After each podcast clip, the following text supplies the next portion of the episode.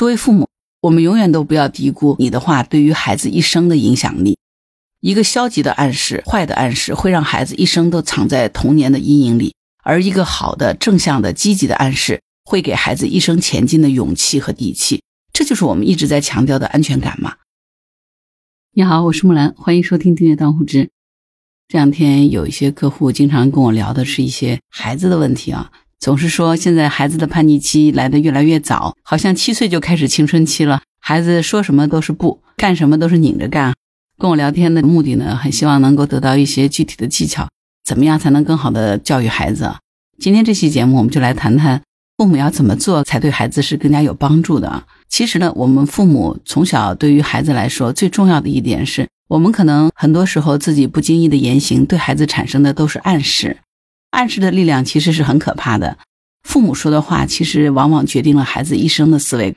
你有没有发现哈？作为父母，越是不允许孩子做一件事儿，孩子越是使劲的想要去做这件事儿。这个呢，在心理学上叫做白熊效应。很多研究呢，也一再的证明，小孩子呢总是会相信父母说的跟自己有关的话，最终把它变成自己所认为的一个观念。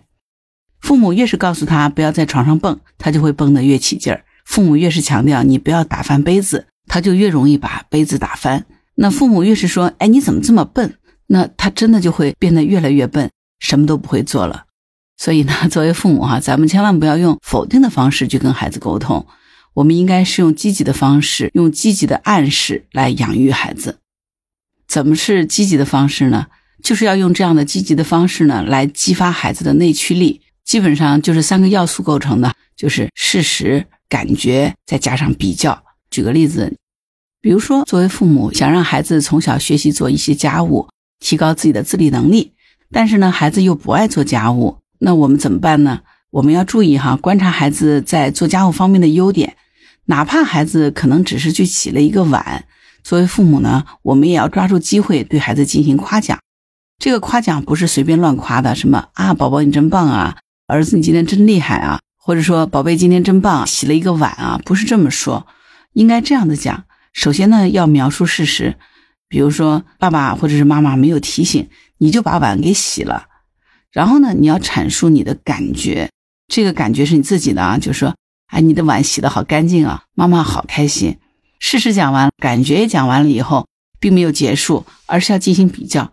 你看，你这个碗洗的好干净，比妈妈洗的都干净，这个就是在讲比较。所以，事实、感觉、比较都讲完了，这是一个完整的模式。保持这样的方式跟孩子进行沟通，慢慢的孩子就能够得到积极的暗示，他的内驱力就会被激发出来。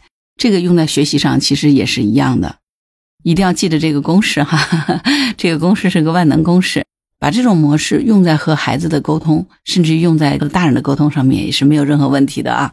用这样的方式去跟孩子进行沟通，一定会让孩子感受到这种积极向上的父母的认可，这个孩子会越来越棒哈。另外，我不知道在平常的时候，不知道有多少当父母的喜欢说不要，可能作为父母需要提醒孩子什么能做，什么不能做，所以“不”字我们会经常放在嘴上哈。但实际上这个方法是错误的，在生活上一定要把“不要”去掉，而是要直接告诉他你希望孩子应该怎么做。可能你会觉得怎么能对孩子这么溺爱的？这样不是惯子如杀子吗？作为父母对孩子一定是有所约束、有所规劝的，不说“不”字怎么办呢？不是不要让大家规劝孩子不说不字，而是把“不要”这两个字拿掉，直接告诉孩子你希望他怎么做，是正面的，直接告诉他，不是说你不要这样做，而是要跟他说你要这样做。你不要小瞧就这么换这么一点点哈，它的作用是完全不一样的。比如说孩子在吵闹，不要吵，不如把它换成请小声点说话；不要顶嘴，换成请你先听我说完。不要哭，换成抱抱你，告诉爸爸，告诉妈妈，你为什么要哭啊？不要乱扔玩具，换成你是不是不喜欢他们了？为什么你会不喜欢他们呢？不要打人，换成你可以生气发脾气没有关系，但是打人是不对的。听明白了吗？就是诸如此类的说法的转换，你会发现，只要把不要去掉，孩子就会越来越听话，因为。不要代表的是否定，而正面的跟他说应该怎么做，才是真正对孩子的教导和规劝。孩子再大一些，上学了，相信很多父母都是希望孩子在学习上能够取得好成绩，成为一个好学生。在学习上，我们作为父母要怎么帮助孩子呢？首先呢，我们要帮助孩子把大目标拆成小目标，形成一个一个具体的可以完成的小任务。这样子呢，学习就变得会相对简单。当孩子一次一次的完成这些小目标的时候，大脑就会感到快乐，从而形成正面的高峰体验。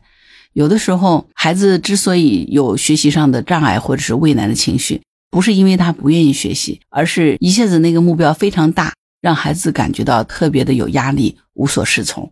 所以，把大目标进行小目标的拆分，这个呢是非常有效的一个办法。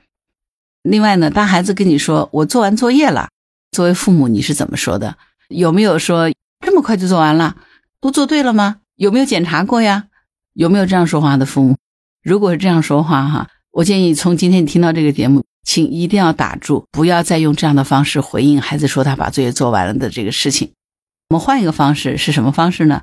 可以跟孩子说：“做完了，真棒，那休息一会儿吧。你想不想到外面去玩一会儿啊？妈妈陪你去吧。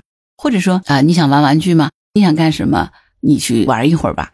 要不要到楼下超市去逛一逛？妈妈陪你去逛一会儿，都可以。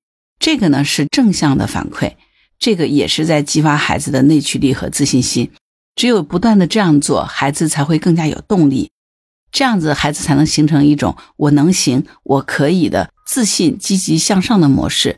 作为家长来说，那你还有什么好担心的呢？这不就是我们的目标吗？因为最终学习成了孩子自己的事情，而不是家长让他做的事情，对不对？所以呢，我们会发现啊，其实日常生活当中，我们和孩子相处不外乎就是交流和沟通嘛。沟通的方式是很重要的。再教你一些黄金句式啊，这些话呢，经常跟孩子多说一说。比如说，宝贝儿，你说了算。宝贝儿，你能帮帮我吗？哇，你做的比我还好呀。宝贝，我相信你。这些话就当成你的口头语，经常跟孩子说，非常重要啊。记住了吗？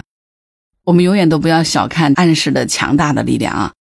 一个消极的暗示、坏的暗示，会让孩子一生都藏在童年的阴影里。而一个好的、正向的、积极的暗示，会给孩子一生前进的勇气和底气。这就是我们一直在强调的安全感嘛。当父母给到孩子的暗示一直是积极向上的，孩子就会相信，并且最终努力成为那个美好的样子。作为父母，我们永远都不要低估你的话对于孩子一生的影响力。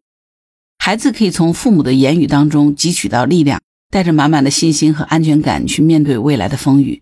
语言绝对是心灵沟通的最佳工具，只要我们合理的运用、长期的运用，作为父母就能够培养出自信、阳光、人格健全的孩子。